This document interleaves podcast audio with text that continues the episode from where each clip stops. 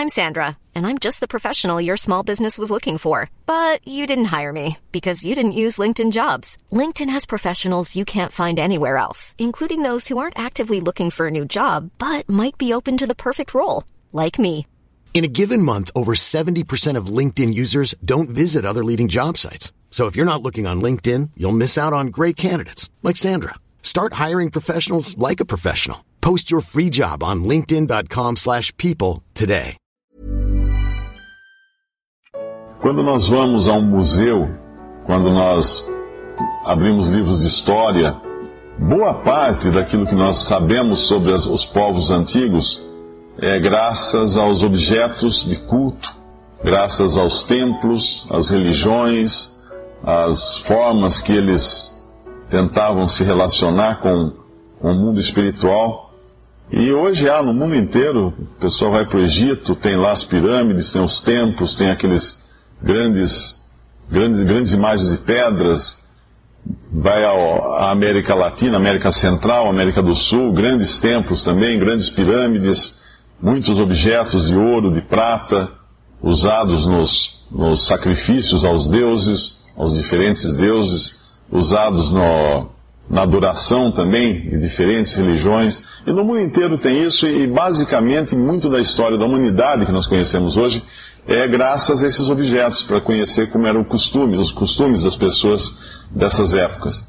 E hoje nós olhamos para tudo isso com, com uma visão até um pouco de superioridade, né? Olhamos para aqueles povos antigos e pensamos, bom, pobres povos antigos, eles eram idólatras, eles acreditavam que um objeto de madeira, um objeto de bronze, de, de pedra, tivesse algum poder em si mesmo, ou fizesse algum tipo de ligação com o mundo espiritual.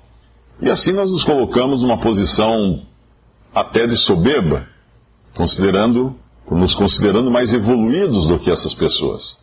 Os próprios, os próprios ateus, eu recebo muitos e-mails de ateus que contestam várias coisas sobre a Bíblia e eles afirmam o seguinte, que ah, tudo que a Bíblia diz, e todas as religiões, e também incluído, incluso aí o cristianismo ou até o judaísmo, eram coisas que tinham seu lugar no passado e eram necessárias porque o homem estaria num estágio de evolução, um estágio evolutivo naquela época, no qual ele precisava disso daí. Isso é importante para ele. E hoje nós não precisamos mais porque o nosso estágio evolutivo já, o cérebro já teria se evoluído, a humanidade evoluído de uma forma que seria totalmente desnecessário pensar em coisas espirituais ou em Deus ou qualquer coisa assim. O grande furo desse argumento evolucionista é que daqui a, a um milhão de anos, se a evolução existisse, os evolucionistas de então iriam rir dos evolucionistas de agora, dizendo que essa, essa, essa conclusão que eles chegaram agora também era uma conclusão uh, necessária para o, para o atual estágio evolutivo de seus cérebros. Ou seja, jamais haveria alguém que poderia dizer com firmeza que em tal momento da história da humanidade ele precisou de Deus. Ele precisou de um ser acima de si. Mas voltando à, questão dessas populações antigas, na verdade hoje nós, nós os chamamos de idólatras, porque adoravam ídolos. E Deus tem uma, um cuidado todo especial na, na Bíblia, que é a sua palavra, com a questão da idolatria. Tanto é que dos dez mandamentos que todos nós conhecemos, podemos abrir, até abrir em Êxodo, no livro de Êxodo, no Antigo Testamento, quando Deus deu a Moisés a, as tábuas da lei com os dez mandamentos, Êxodo capítulo 20, antes de todas as leis e regras e preceitos do tipo faça isso, não faça aquilo, vinha o primeiro mandamento, que era primordial, era essencial e, e, dele dependiam todos os outros. Então falou Deus todas essas palavras, dizendo: Eu sou o Senhor, teu Deus, que te tirei da terra do Egito, da casa servidão, da servidão. Não terás outros deuses diante de mim. Não farás para ti imagem de escultura, nem alguma semelhança do que há em cima nos céus, nem embaixo na terra, nem nas águas debaixo da terra. Não te encurvarás a elas, nem as servirás, porque eu, o Senhor, teu Deus, sou Deus zeloso que visita a maldade dos pais nos filhos, até a terceira e quarta geração daqueles que me aborrecem. e faço misericórdia em milhares aos que me amam e guardam os meus mandamentos. Então, o primeiro mandamento e, o segundo mandamento, que é uma decorrência do primeiro, é que só há um Deus. E que deveria haver só um Deus. E que, em momento algum, o ser humano devia adorar ou cultuar outros deuses, além do Deus verdadeiro. E tampouco tentar fazer imagens ou figuras, seja do Deus verdadeiro, seja de qualquer outros deuses, ou de qualquer outro objeto, de qualquer coisa existente na terra, no ar, nas águas ou debaixo da terra, e tentar colocar isso como seu objeto de culto e adoração. A verdade é que milhares de anos se passaram desde que, desde que isso aqui foi escrito, e, e até hoje todos nós somos idólatras. A idolatria, ela é interessante porque a Bíblia nos fala que houve um momento no Jardim do Éden, lá no começo da criação, quando o homem decidiu não mais ser, uh, deixar que Deus fosse senhor das suas decisões. O homem decidiu seguir o seu próprio nariz, seguir a sua própria vontade, e Deus deu uma pequena ordem para ele, uma ordem muito simples, e o homem simplesmente ignorou aquela ordem. Se nós tivéssemos que escrever uma Bíblia no Jardim do Éden, ela teria, ela seria não maior que um bilhete, né? Porque Deus disse assim: da árvore que está no meio do jardim não comerás. Pode comer de todas as árvores, menos dessa. Era só isso. Não existia todo um compêndio de regras e leis, nada disso.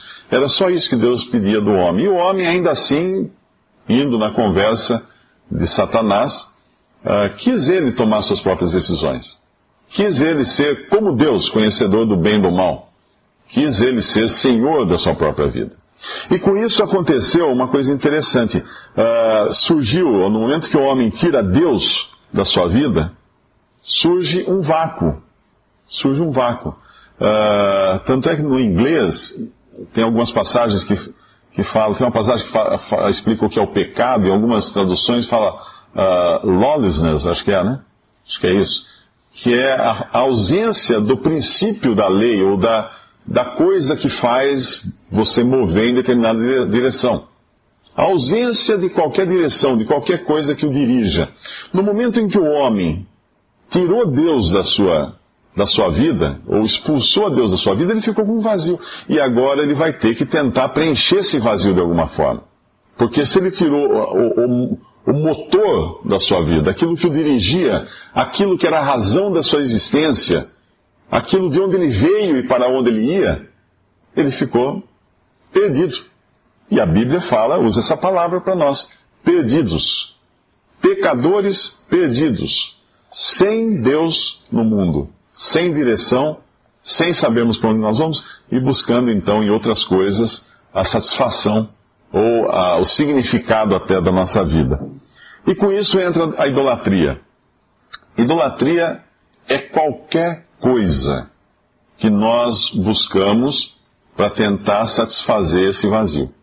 Qualquer coisa que a gente use, que a gente faça, que a gente imagine, que possa nos dar a sensação de que a nossa vida tem um significado e que vale a pena viver por causa dessa coisa.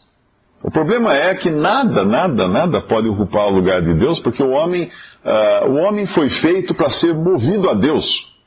Quando nós compramos um carro movido a álcool, ou a gasolina, ou a óleo diesel, não adianta encher o tanque com água. Não adianta encher o tanque com ar, não adianta encher o tanque com Coca-Cola, com qualquer coisa, porque ele é movido a um determinado combustível. Nós fomos criados para sermos movidos a Deus. Deus tem que ser o objetivo da nossa vida, o princípio, o meio, o fim, e Deus tem que ser a razão, inclusive, do nosso viver. Quando, quando eu não tenho a Deus, eu vou buscar então uma razão para o meu viver. E qual é a razão do meu viver? Qual o objetivo da minha vida? E, e é interessante o, o, quanto que nós temos de coisas que são razão, razões do nosso viver. O que me dá segurança, por exemplo. O que, o que me dá a certeza de que amanhã cedo eu vou acordar saudável e seguro e ter comida para comer. Isso que me dá essa minha certeza é meu Deus. O que me dá, o que garante o meu futuro na vida ou na carreira, isso que garante o meu futuro é o meu Deus.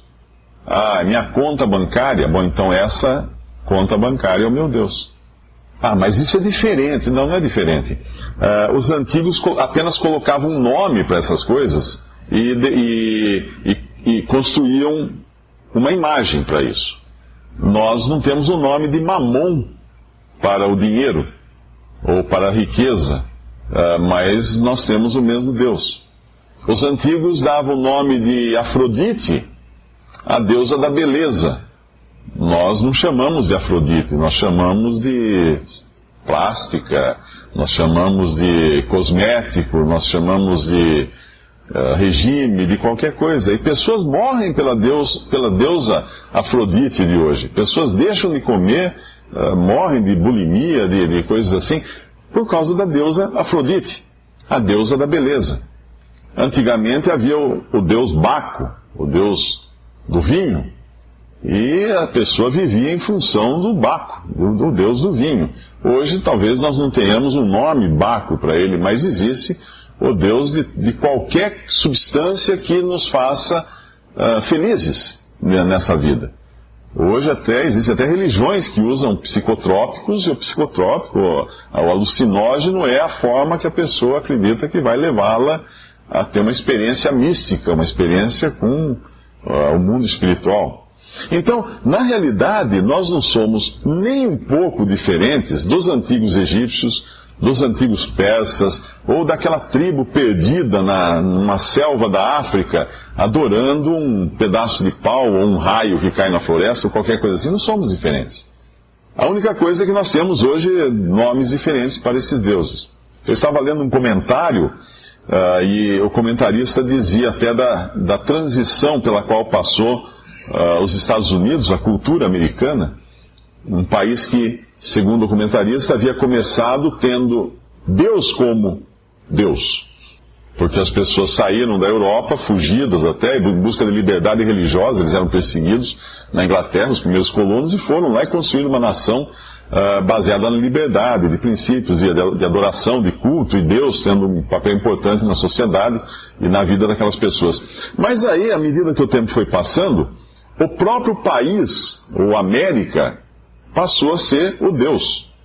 Porque aí o próprio sistema de liberdade, de, de apoio social, de, de, libertação de países que estavam com escravidão, com coisa assim, passou a ser o próprio Deus. Então, que aquele sistema todo era o melhor do mundo, aquilo que ia salvar a humanidade. Mas aí na década de 60, ah, com muita desilusão que houve com o Vietnã e, e os jovens em drogas e contestação, inclusive, também foi mudando esse Deus, e o Deus passou a ser um indivíduo.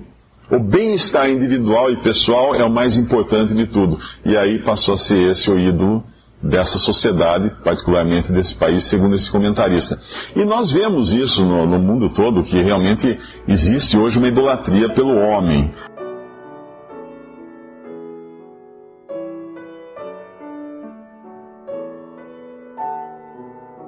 Visite respondi.com.br. Visite também 3minutos.net.